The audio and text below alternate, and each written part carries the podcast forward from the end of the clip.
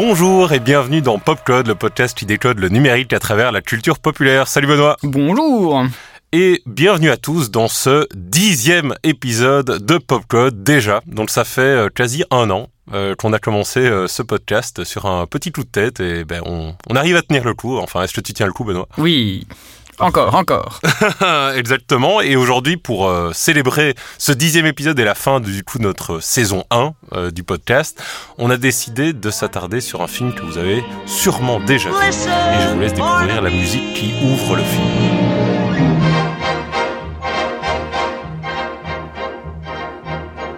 On your Sunday clothes, there's lots of world out there. Get out the brilliant teen and dime cigars. We're gonna find adventure in the evening air. Girls in white in a perfume night with the lights as bright as the stars.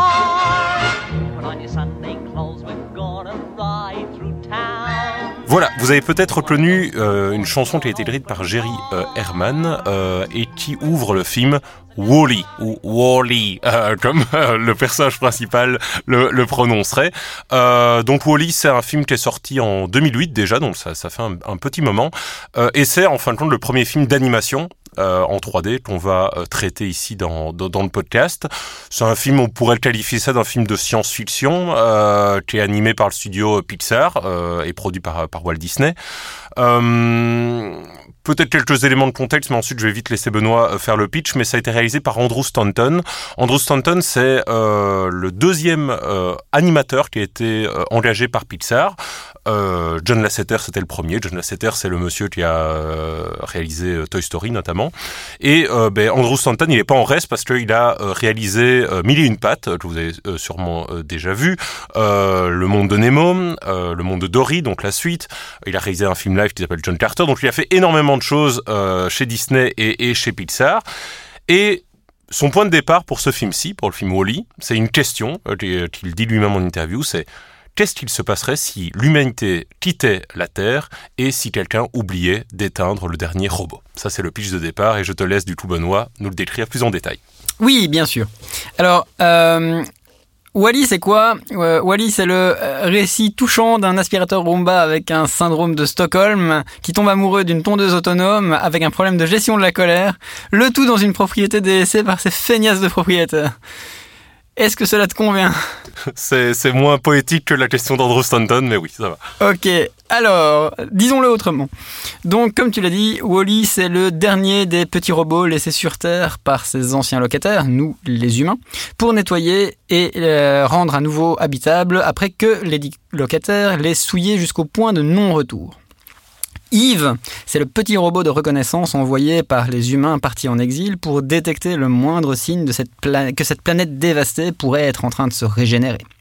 Leur rencontre est explosive, à plus d'un titre, mais laisse rapidement place à une camaraderie plus que bienvenue pour un petit robot esselé et une machine obsédée par les directives qu'elle a reçues. Il pourrait ainsi vivre heureux dans ce vaste désert jonché d'ordures, mais un jour, Yves par hasard, accomplit sa mission, elle détecte une trace de vie végétale, une jeune pousse fragile qui prouve que la Terre est prête à être recolonisée. Et alors là, elle et Wally vont être entraînés dans une aventure dont rien moins que le sort de l'humanité est l'enjeu, et eux, la pièce maîtresse du puzzle. Eh ben, euh, ça me donne envie de le revoir encore une fois. Euh, peut-être un petit mot sur notre avis sur le film. Je pense qu'on est tous d'accord de dire que c'est un un excellent film. Il y a certaines personnes qui le considèrent comme euh, le meilleur film Pixar, ou en tout cas, c'est souvent dans le top 3 des meilleurs films Pixar, voire Disney, euh, qui reviennent souvent. Euh, peut-être un petit mot d'abord sur, encore une fois, le contexte. J'attendais que tu fasses le pitch pour, pour le mentionner, mais Pixar, qui du coup est la société derrière le film, ben, il y a déjà un lien en fait entre numérique et culture populaire euh, derrière euh, cette euh, organisation. C'est que Pixar, ça a été à la base racheté euh, par Steve Jobs en 1986, euh, où il a acheté en fait la division infographie de George Lucas après les Star Wars, Lucasfilm Computer Graphics, pour 10 millions de dollars, et il a baptisé Pixar. Et c'est du coup sous l'impulsion de Steve Jobs, qui que vous connaissez surtout pour son rôle chez Apple, qui a lancé Pixar et on connaît maintenant le succès que cette organisation a eu, mais il faut se remettre dans l'époque, au moment où Wally sort en 2008. En fait, Wally s'était considéré comme un super grand risque de la part de Pixar et Disney parce que, ben là tu le dis dans le, dans le pitch, toute la première partie du film, il n'y a pas d'humain, c'est juste deux robots, et surtout, il n'y a pas de parole. Et donc, faire un film pour enfants, euh, dont la moitié euh, se déroule de, façon quasi muette. Pour l'époque, c'était un grand risque, et dont ne fût-ce que pour ça, je trouve que c'était assez extraordinaire. Et toi, je sais pas ce que tu penses du film, Benoît. Alors, je me suis permis de faire euh, une petite blague dans le pitch parce que je ne peux plus rien dire de négatif sur ce film. En fait, c'est probablement un, un, des meilleurs Pixar, peut-être le meilleur. c'est un film qui est, qui, qui rassemble tellement de qualité que c'est effrayant. Quoi. Euh, comme tu dis, donc euh, déjà c'est un film muet qui, qui s'inspire et qui, qui, prend euh, vraiment euh, tout le meilleur de, des films muets époque Charlie Chaplin, tout ça, avec des chorégraphies qui, qui, permettent de comprendre le sentiment qu'ont chaque acteur à chaque moment, ah chaque protagoniste. Il y a une scène qui est pour moi incroyable, c'est Yves qui allume un briquet, qui découvre un briquet pour la première fois, et il y a le reflet de ce briquet. Dans les yeux de Wally qui lui est pas émerveillé par le briquet mais regarde Yves dont il tombe amoureux. Et donc on voit juste les yeux de Wally avec cette petite flamme dans les yeux. Et alors c'est simple, c'est bête, mais c'est magnifique. Et c'est juste de la façon de raconter une histoire purement visuelle. Et il y a tout plein de petites scènes comme ça dans le film. Ouais, c'est vraiment euh, une, une masterclass en storytelling. Euh, je crois que ils n'ont jamais été plus loin que ça en fait dans leur capacité d'utiliser le, le, le, média à son maximum. Euh, donc ouais, c'est un, très bon film. Euh, je j'ai tenté le coup justement avec euh, mes filles, 6 et 4 ans.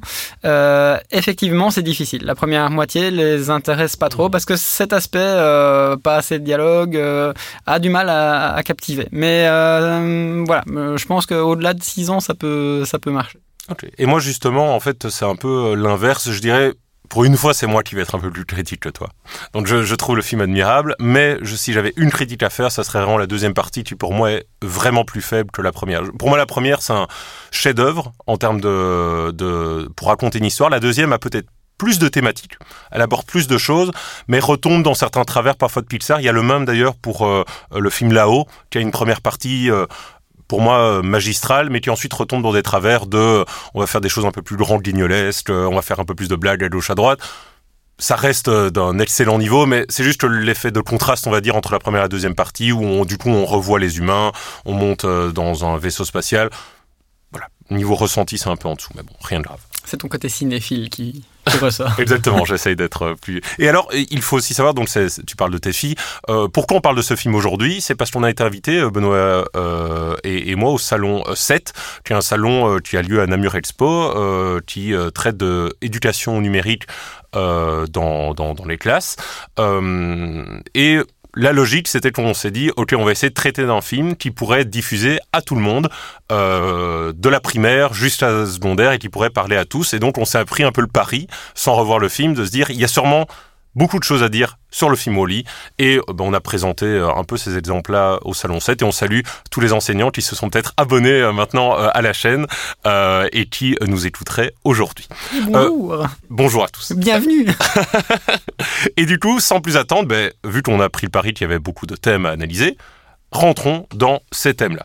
je ne sais pas par quoi tu veux forcément commencer, mais je pense que le plus intuitif, c'est le côté fable écologique euh, du film, où il y a cette ouverture de film qui est assez tétanisante. En fin de compte, on s'approche de la Terre, on se rend compte qu'il y a tout plein de déchets autour de la Terre en gravité. Et ensuite, lorsqu'on zoome sur la Terre, on voit qu'il y a non seulement encore des buildings, mais qu'il y a aussi des buildings de déchets euh, partout. Et on voit du coup Wally qui essaye de, de, de traiter ça.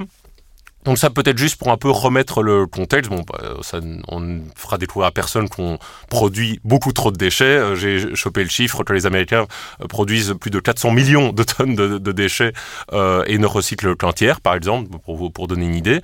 Mais ce qui est intéressant dans le côté Wally, c'est que c'est un des premiers films qui fait ce qu'on appelle de la climate fiction. Donc c'est l'idée d'utiliser euh, un mécanisme de fiction pour sensibiliser son audience à des euh, thématiques écologiques et là notamment bah, à l'abondance de, déchets euh, qu'on peut produire, au, côté bah, cataclysmique que ça pourrait avoir dans, dans, le futur. Plus récemment, on a eu des films, et ça aussi on en parlait lors de l'intervention à 7, comme Don't Look Up, qui utilise ce mécanisme de la fiction pour faire passer un message. et ça, en fait, euh, une étude scientifique a prouvé qu'apparemment utiliser le canal de la fiction, euh, que ce soit le livre ou les films, ça peut avoir un effet positif euh, sur le, les, croyances et les attitudes par rapport au réchauffement climatique. Donc, Wally le tente apparemment c'est un moyen efficace de sensibiliser à ces questions-là. Oui, c'est ça. Et en plus, de, donc déjà, en fait, ils étaient conscients de cet aspect-là, euh, parce qu'à l'époque où est sorti le film, euh, les, la partie marketing s'attendait à une bonne réception euh, de la part euh, du jeune public, parce que justement, la thématique de euh, préserver la planète, éviter la pollution, tout ça, c'est quelque chose qui était très présent à cette époque-là, dans cette génération-là.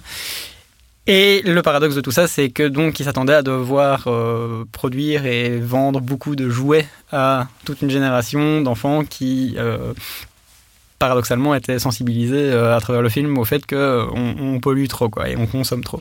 Donc il y y a, dès le début, alors oui c'est une fable écologique, mais dès le début il y a cette espèce de schizophrénie, de, dissonance entre le fait que ça reste un objet purement mercantile, d'autant plus qu'à l'époque euh, déjà euh, Pixar avait été racheté par Disney, Disney qui n'est pas particulièrement euh, l'entreprise la moins intéressée par sa, bottom line dans l'histoire du, du, cinéma.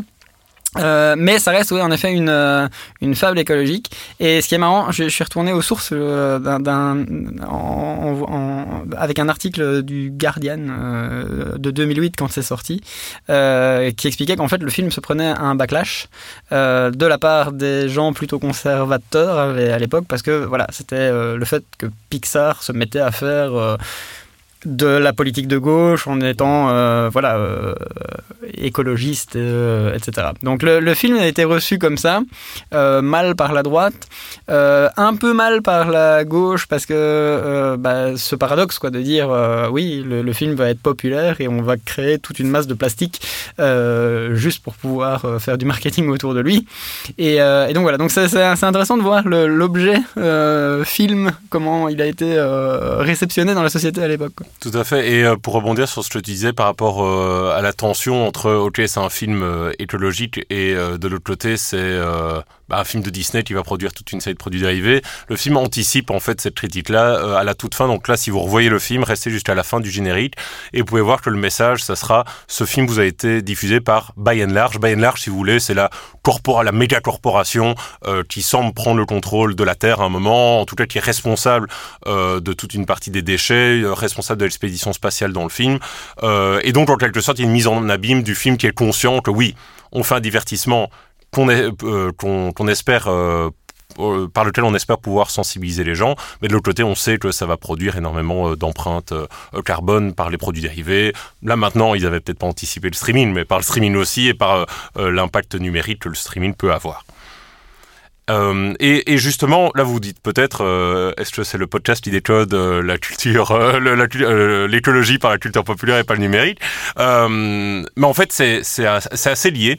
et je pense qu'on pourrait peut-être parler d'une problématique qu'on n'a encore jamais abordée juste ici. C'est la problématique de ce qu'on appelle le green IT, ou en tout cas l'impact écologique du numérique, parce que depuis, depuis un an maintenant avec Benoît, on parle d'intelligence artificielle, on parle d'ordinateur, on parle de cybersécurité, on parle de, de réalité virtuelle. mais on n'a encore jamais parlé de l'impact en fait très fort pour l'environnement que ces technologies euh, peuvent avoir, euh, un impact qui est multifacette, que ce soit la consommation électrique, que ce soit les déchets que ça produit. Donc par exemple les les iPhones que vous pouvez avoir euh, qui ne sont pas forcément recyclés, qui utilisent des, matériaux et des matières premières assez assez rares.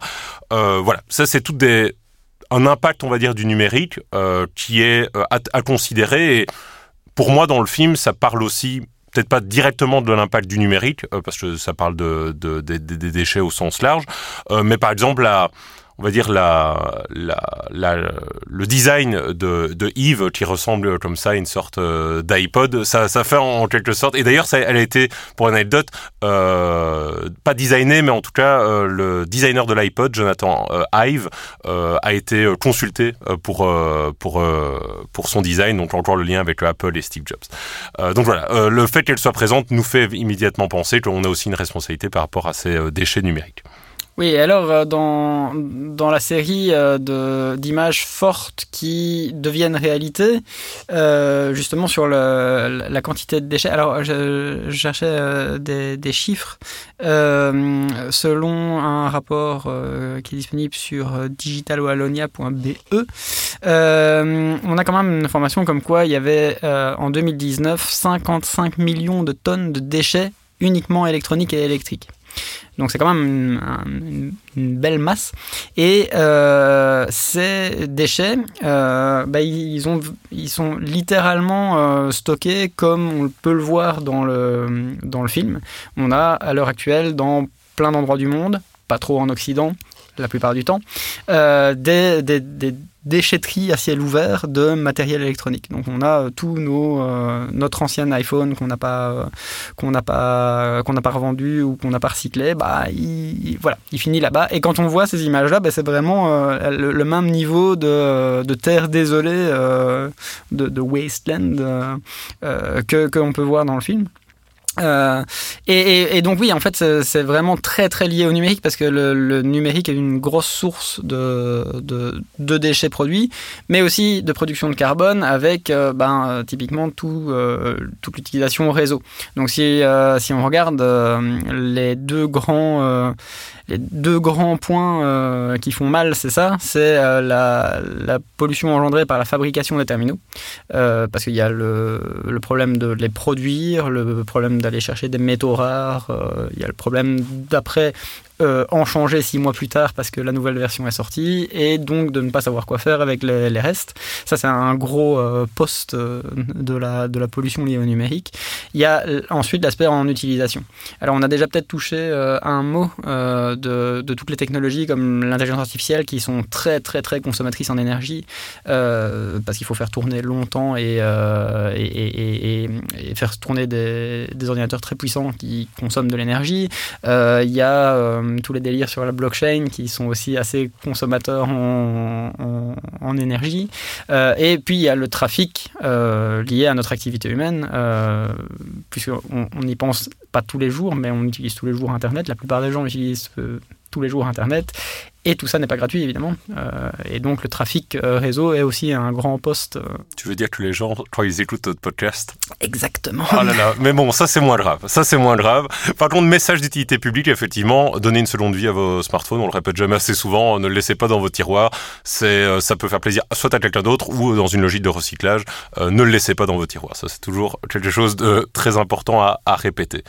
Et, Et- alors, si je peux me permettre, toujours dans cette même thématique, il y a aussi le fait que donc il y a, cet emballement de la technologie et euh, le, progrès technologique qui fait que on, on a une obsolescence euh, des, terminaux qui sont euh, de plus en plus rapides. Et là, par exemple, actuellement, on est en train de passer de la 4G à la 5G. Euh, C'est bien pour pas mal de choses euh, en termes de confort d'utilisation euh, et, de- de D'efficacité, de services. voilà. Euh, mais on pense que, enfin, c'est le, le Haut Conseil pour le climat qui a estimé qu'il y aurait une augmentation de 18 à 45% de l'empreinte carbone du secteur numérique juste par ce passage à une nouvelle technologie. Parce qu'évidemment, remplacement de plein de terminaux, remplacement de plein de, de, de machines qui fonctionnaient encore très bien. Et euh, pour aller même plus loin que ça, il y a aussi ce qu'on appelle l'effet rebond. Euh, ça, en deux mots, c'est non seulement le numérique en lui-même qui euh, devient de plus en plus gourmand. Donc, par exemple, on passe de la 4G à la 5G. Ben, la 5G va consommer plus de ressources, mais nos usages vont aussi changer. Donc, c'est parce qu'il y a un changement technologique qu'on va adapter nos usages. C'est parce qu'il y a la 5G qu'on va se mettre à utiliser beaucoup beaucoup plus euh, des services euh, qu'avant on n'aurait pas forcément utilisé. Exemple très simple de ça, c'est euh, le télétravail. On était tous très contents d'utiliser Teams parce que ça permettait de travailler de chez nous. Réaction intuitive, on se dit euh, on consomme moins euh, de euh, d'essence, on va moins en voiture au travail. Du coup, la balance par rapport au numérique est, on va dire, positive. Sauf que ben, le fait que le télétravail se soit généralisé fait que les gens se sont peut-être déplacés et aillent travailler beaucoup plus en périphérie qu'avant par rapport à le lieu de travail. Et du coup, même s'ils font moins de trajets en voiture, ben, ils vont faire des trajets en voiture plus longs et peut-être plus polluants. Et donc ça, c'est ce qu'on appelle l'effet rebond, c'est que une innovation numérique, on va dire, va avoir un impact négatif sur nos usages en fait, euh, et euh, ceux-là qui vont du coup être beaucoup plus euh, négatifs en termes de balance. Euh, et ça, je trouve, dans le film, je ne sais pas si ça a fait écho pour toi, mais c'est assez représenté euh, par euh, le côté un peu fétichiste de Wally lui-même, en fait, sur les objets. je trouve ce, côté consumériste. Wally, il prend les objets, il collectionne un peu tout ça, tous les objets dans sur la planète, un peu religieusement, et il va les prendre et les collectionne. Et c'est vraiment ce fétichisme des, des objets même qui est encore plus présent lorsqu'on avance dans la deuxième partie du film, où en fait les, les sortes de petites patates humaines euh, qui sont un peu déplacées euh, euh, un peu partout dans le vaisseau, qui ne font plus rien eux-mêmes, sont vraiment réduits à des ben, purs consommateurs, en gros, où ils ont leur écran, ils commandent des choses, ils commandent à manger, ils commandent à boire, et ils n'ont aucune autre source de plaisir, je dirais, dans la vie, à part cette consommation immédiate de loisirs, de produits, etc. Donc je trouve que c'est une toile de fond dans, dans tout le film.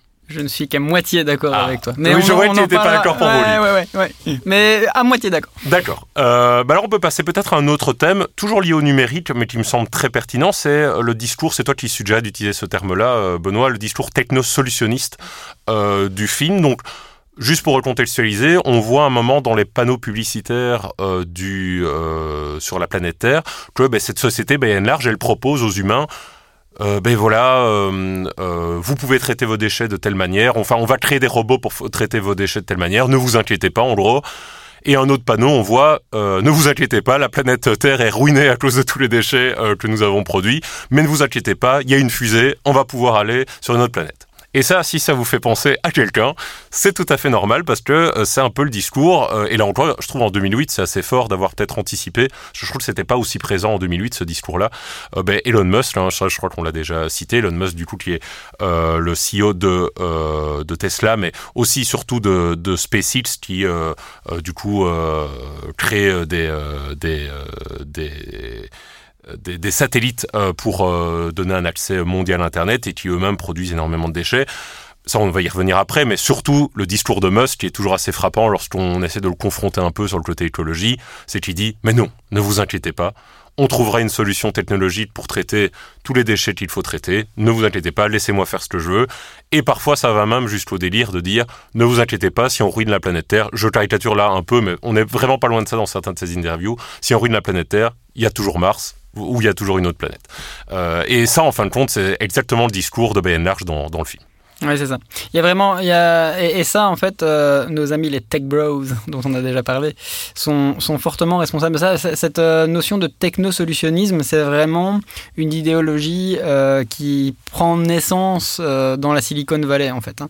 Donc, durant les 40 dernières années, mais, les 30 dernières années, il y a vraiment eu ce, mouvement de progrès technologique poussé par bah, cette région comme ça de, de, la Californie, on va dire, qui euh, qui a une vision bah oui, qui dit, grosso modo, les problèmes de l'humanité ont toujours été résolus par plus de technologie. Donc il faut pousser la technologie et on finira par résoudre les problèmes concrets en cherchant de nouvelles technologies. Mais ça, c'est un, un, truc.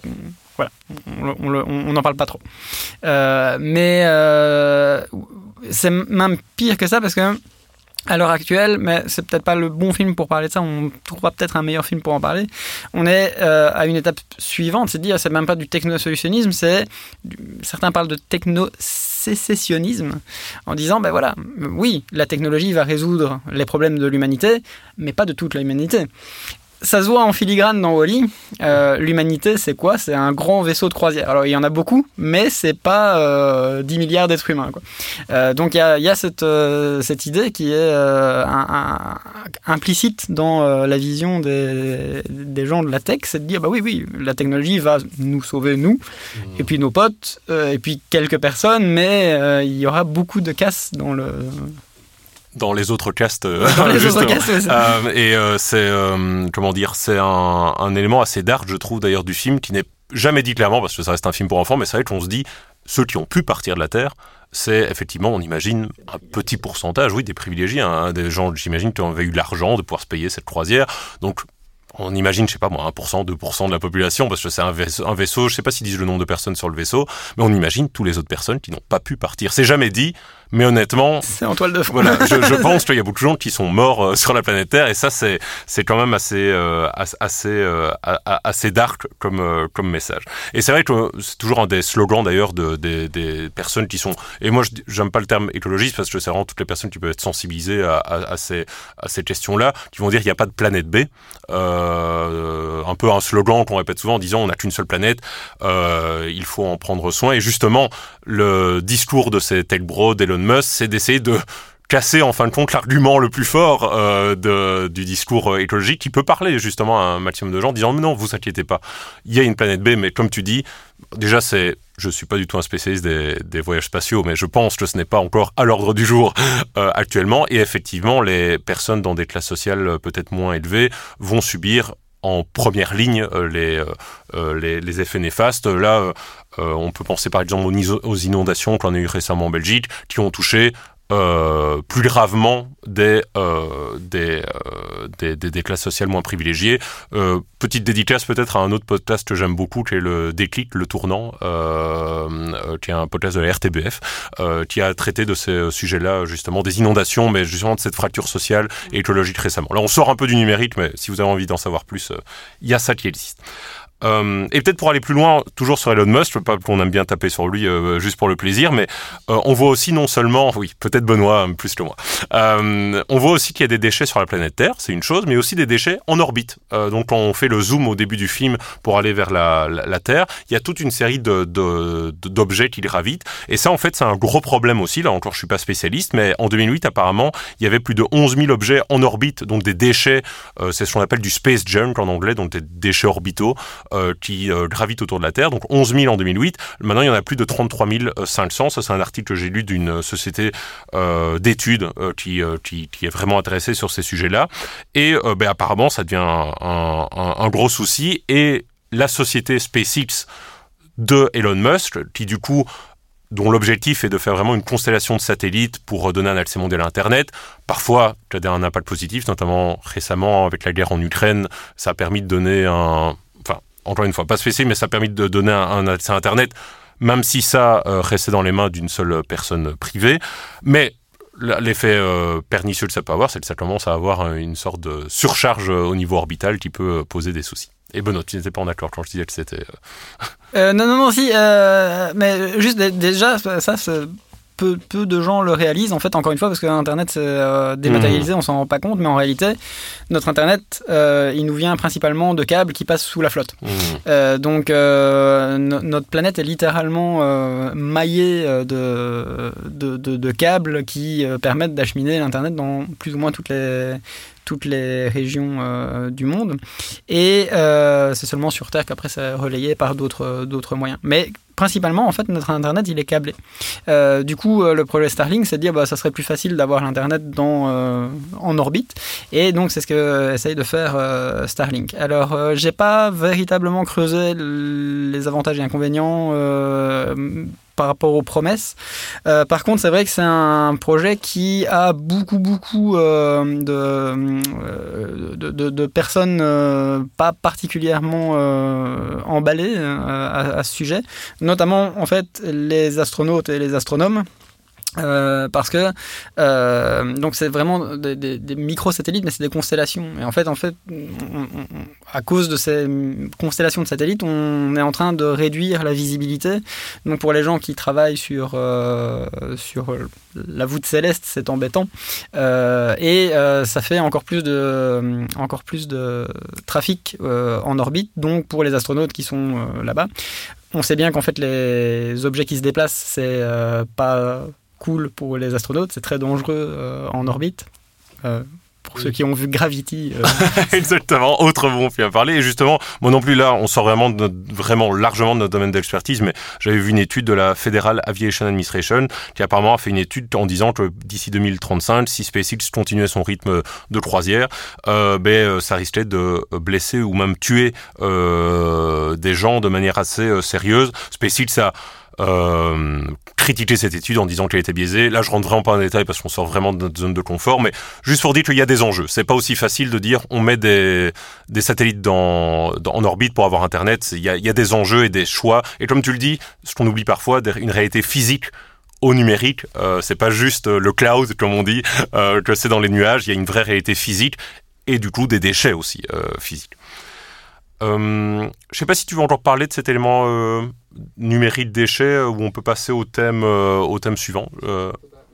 Parce qu'il y a un, élément qu'on n'a pas encore vraiment discuté jusqu'à maintenant, c'est un peu plus la deuxième partie du film, ce que j'appelle le côté sédentaire, c'est une, façon euh, gentille de le dire, ben, de toutes ces personnes qui sont sur des sièges où ils ne doivent même plus marcher, ils ne doivent même plus, euh, ben, ils ne doivent plus travailler, ils ne font vraiment plus rien du tout à part consommer à manger, à boire ou euh, du divertissement. Ils ont une sorte d'iPad devant, les yeux. Et ça, c'est un, un thème, on va dire, plus général, euh, qui est déjà abordé dans beaucoup de films, c'est le thème de l'automatisation, qui en gros dit, ben, euh, avec les avancées euh, qu'on voit en intelligence artificielle, il y a de plus en plus de, métiers qui vont être rendus obsolètes, de tâches qui vont être automatisées qu'on ne devra plus faire. Et là, c'est toujours le grand débat, en fait, et Benoît et moi, là, pour le coup, on a un peu plus travaillé sur cette question-là, c'est est-ce que les tâches qui sont dématérialisées ou qui sont automatisées, est-ce que ça va juste annuler des, des, des, boulots, faire virer des gens, euh, ou voir euh, rendre un peu paresseux les humains parce qu'on n'aura plus à faire ces tâches-là, ou justement est-ce qu'on va en profiter pour justement que ces tâches qui n'étaient pas à forte valeur ajoutée, on va dire, qui sont automatisées, ben on va en profiter pour nous-mêmes en tant qu'humains, ben euh, augmenter c'est un peu le, le débat entre augmentation et automatisation, augmenter notre manière de travailler et être euh, soit plus efficace ou justement s'attarder plus à, à des cas euh, où, où, euh, des gens ont plus besoin d'aide. Par exemple, dans les administrations, c'est un, un, un, c'est un grand débat. Et ça, je trouve que le film prend plutôt le choix de montrer que euh, l'automatisation va à un tel point euh, que euh, les gens sont complètement déresponsabilisés, deviennent, ne sont plus capables en quelque sorte de, prendre des initiatives. Donc une version un peu plus, une vision un peu plus dark, je dirais, de, l'automatisation. Oui, c'est vrai que c'est un peu ça qu'on voit à, bord du vaisseau, l'Axiom. Euh, mais euh, quand tu parles de déresponsabilisation, c'est intéressant parce qu'on peut voir les choses de deux manières. Et j'ai beaucoup regardé en fait pour voir en, en termes d'idéologie politique comment les gens recevaient le film. Et il s'avère qu'en fait les gens reçoivent le film euh, comme étant quelque chose qui renforce leur position, quelle que soit leur position. Donc le film a un effet miroir comme ça qui est assez, euh, qui est assez marrant. Euh, donc là tu parles de déresponsabilisation, ce qui est plutôt un argument euh, conservateur, on va dire. Les gens doivent être responsables individuellement. Euh, mais on peut voir aussi que la raison pour laquelle ils sont déresponsabilisés, c'est parce qu'il y a une volonté qui est la volonté de BNL, de By and Large, Mmh. qui est une grosse corporation. Donc d'un autre côté, le film montre euh, les dangers bah, de la prise de pouvoir d'une corporation qui décide d'utiliser les ressources humaines euh, externes comme étant euh, des ressources humaines externes. Quoi. Donc peu importe euh, que les, les, les, les clients de, de By and Large deviennent des gros bébés qui doivent avoir une, une espérance de vie de 25 ans. En tout cas, c'est un, euh, parce qu'on est quand même en, obésité morbide. Euh, peu importe, parce que voilà, c'est la destinée de By and Large de toujours, euh, de, toujours euh, avoir plus de consommateurs et, et, voilà. Et juste pour peut-être avoir un élément un peu positif par rapport à ce qu'il montre quand même, je trouve qu'il y a une scène qui va un peu à l'opposition de ce côté une IA ou en tout cas une société incarnée par une IA qui euh, déresponsabilise ou contrôle tout le monde, c'est un peu les, on va dire les deux pôles euh, euh, dans le film. C'est a aussi ce- cette scène que je trouve vraiment belle où c'est le, le conducteur du euh, vaisseau qui ne conduit rien du tout euh, pendant tout le film parce qu'il ne sait, il, sait rien, il appelle son manuel, ça je trouve c'est une scène qui me fait énormément rire, il appelle son manuel de conduite manuel comme si il allait lui répondre parce qu'il est même plus capable de lire un livre. Mais il y a un moment où justement, lorsqu'il arrive à interagir avec l'IA, il dit euh, euh, define Earth, donc euh, définit la Terre. Et là, l'IA lui explique ce que c'est la Terre, lui explique ce qu'il y avait avant sur la Terre. Et là, on voit que ses yeux s'émerveillent et que en fait, par le canal ben de là c'est son iPad, du NIA qui peut l'aider, mais en fait sa curiosité est, vraiment stimulée et il apprend en fait on, allez, le film dure pas très, enfin, je veux dire, le, la durée du film euh, dans, dans le scénario ne dure pas, dure pas très longtemps. Et euh, dans toute la deuxième partie du film, il apprend comment reprendre en main le vaisseau. Et donc là, je crois que c'est un côté un peu plus positif quand même, je trouve, sur la technologie, qui peut être vecteur de d'information, de curiosité. Et là, pour le coup, d'une manière un peu travailler de manière augmentée, donc de, travailler mieux que ce qu'il aurait fait euh, avant. Donc ça, je trouvais que c'était intéressant de le noter. exactement. Euh, si on, cherche à trouver un message par rapport à la technologie du film, c'est sans doute euh, le, premier euh, générique de fin. Donc, dans, les Pixar, il y a toujours ce premier générique encore animé, ou en tout cas encore avec des dessins, euh, et puis le générique traditionnel avec le défilé des, crédits. Et dans cette première partie-là, en fait, on voit le, le, message du film. Le message du film, c'est pas la technologie c'est mal, c'est pas les humains sont des bons à rien, c'est la technologie et les humains doivent fonctionner de manière équilibrée et harmonieuse, en fait. Parce qu'on voit euh, que oui, quand ils se retrouvent euh, euh, tous les gros bébés sur une terre qui doivent apprendre à recultiver, enfin ça c'est qui veulent cultiver de la pizza, oui, qui veulent cultiver de la pizza exactement. Et donc on voit dans ces petits dessins là que ben, les robots sont essentiels là-dedans puisque c'est eux qui leur permettent de creuser des puits, des choses comme ça. Et donc il y a vraiment cette idée que, euh, oui, soit on se laisse déborder par les technologies, et la technologie est euh, une, une, béquille sur laquelle on s'appuie de plus en plus jusqu'à ne plus savoir marcher finalement. Mmh. Ou alors la technologie est euh, quelque chose qui nous permet d'avancer et euh, de faire des choses qu'on ne pourrait pas faire euh, euh, traditionnellement. Et, et, ce que tu dis euh, sur la, la, scène où l'autre sort de sa, sa torpeur, c'est exactement ça. C'est une belle, une, une, belle métaphore d'Internet. Internet, c'est une source de connaissances. Mmh. et donc, pour peu qu'on décide d'utiliser le web comme une source de connaissances, ça peut être très positif. J'ai pas envie de dire quelque chose de plus par rapport à ta conclusion. Juste le, un autre élément qui représente très bien ce message-là visuellement, l'histoire de la béquille, c'est les euh, écrans qu'ils ont en face d'eux euh, à longueur de journée, qui en fait ça fait un lien avec le film Minority Report qu'on traitait, où il y a aussi tous ces écrans qui surchargent de publicité les gens et qui du coup en quelque sorte contrôlent la manière dont ils interagissent. C'est vraiment au moment où ces écrans disparaissent qu'ils voient le monde tel qu'il est et qu'ils se rendent compte qu'ils peuvent avoir en fait un impact dans ce monde-là. Et ça, je trouve aussi, c'est encore une idée visuelle très simple, mais qui fait passer le message que tu viens juste de mentionner. Euh, je sais pas, Benoît, s'il y a autre chose dont tu voulais discuter, euh, un autre thème, parce que nous, nous avons déjà parlé quasi 40 minutes. Oui, on va juste terminer sur un truc si tu veux bien. C'est juste parce que je suis pas d'accord avec la partie euh, fétichisme de. Ah oui, ouais. c'est vrai, c'est vrai. Il n'oublie pas, il n'oublie pas. Je, je pense qu'un truc qui est vraiment intéressant dans le film, c'est la représentation des robots contre les humains, enfin, en opposition aux humains. En fait, dans tout le film, ce sont les robots qui sont humains. Et c'est là où je suis pas tout à fait d'accord sur le fétichisme. En fait, c'est parce que Wally, il, il s'intéresse à la civilisation humaine, et donc c'est pas du fétichisme, c'est plus un intérêt euh, quasiment sentimental de dire mais qu'est-ce que c'était que ce Rubik's Cube? Pourquoi euh, À quoi ça servait? Donc il voit la beauté dans ces objets-là et comme des objets uniques, pas comme quelque chose de produit à, en masse euh, et destiné à simplement alimenter sa consommation. C'est là, là où on voit vraiment l'opposition avec la scène des, des combinaisons qui changent de couleur parce que voilà, il faut essayer le bleu et donc tout le monde essaye le bleu. Il n'y a euh, y a aucun attachement sentimental. Euh, et, je pense que l'histoire du fétichisme de Wally, c'est juste pour montrer que c'est une créature qui est curieuse euh, par bien des aspects. En fait, quand tu regardes le comportement de Wally, sa, sa, sa manière d'être, tu as l'impression de retrouver un enfant. Un enfant qui découvre le monde et qui est curieux et qui, donc, oui, est fétichiste avec certains trucs, mais c'est un peu comme une accumulation de ces trésors, quoi. Euh, pas juste une accumulation pour le plaisir de l'accumulation. Euh, et, euh, et, et, donc il euh, y a ça, il y a l'aspect en fait, si on regarde les héros de l'histoire, ce sont les robots cassés. C'est les robots qui suivent pas mmh. leurs directives, c'est les robots qui ont choisi de entre deux directives d'aller effacer les produits sales plutôt que de suivre la ligne. c'est une référence à une scène si tu vois à, à celle à laquelle je fais référence. et c'est un peu ça en fait, c'est le, message du film derrière, c'est de dire mais on peut tous être euh, ramener à une condition de robot exécutant un, un truc euh, parce qu'il y a la pression sociale, parce qu'il y a la pression des grandes corporations. Et en fait, ce qui fait la différence entre un humain et un robot, c'est de décider, mais non, je suis pas obligé de suivre ce chemin-là spécifiquement. Et je pense que ça, c'est vraiment la partie fable euh, ou parabole du film se trouve peut-être là, je pense. Ok. Je vais clôturer avant que tu lances l'international. Mais- non, non, mais en plus, je suis tout à fait d'accord avec toi. Je, serais juste un peu plus euh, cynique sur le côté fétichiste où je me dis qu'il y a certaines personnes, je pense, qui euh, gardent en fait ce côté fétiche même avec leur smartphone, euh, un vrai attachement émotionnel à l'objet. Mais enfin, je sais pas. Euh, c'est, c'est, euh, il y a sûrement des gens qui sont plus compétents que nous qui se sont intéressés à ça, mais euh, j'ai l'impression qu'il y avait un, un- un parallèle à ce niveau-là.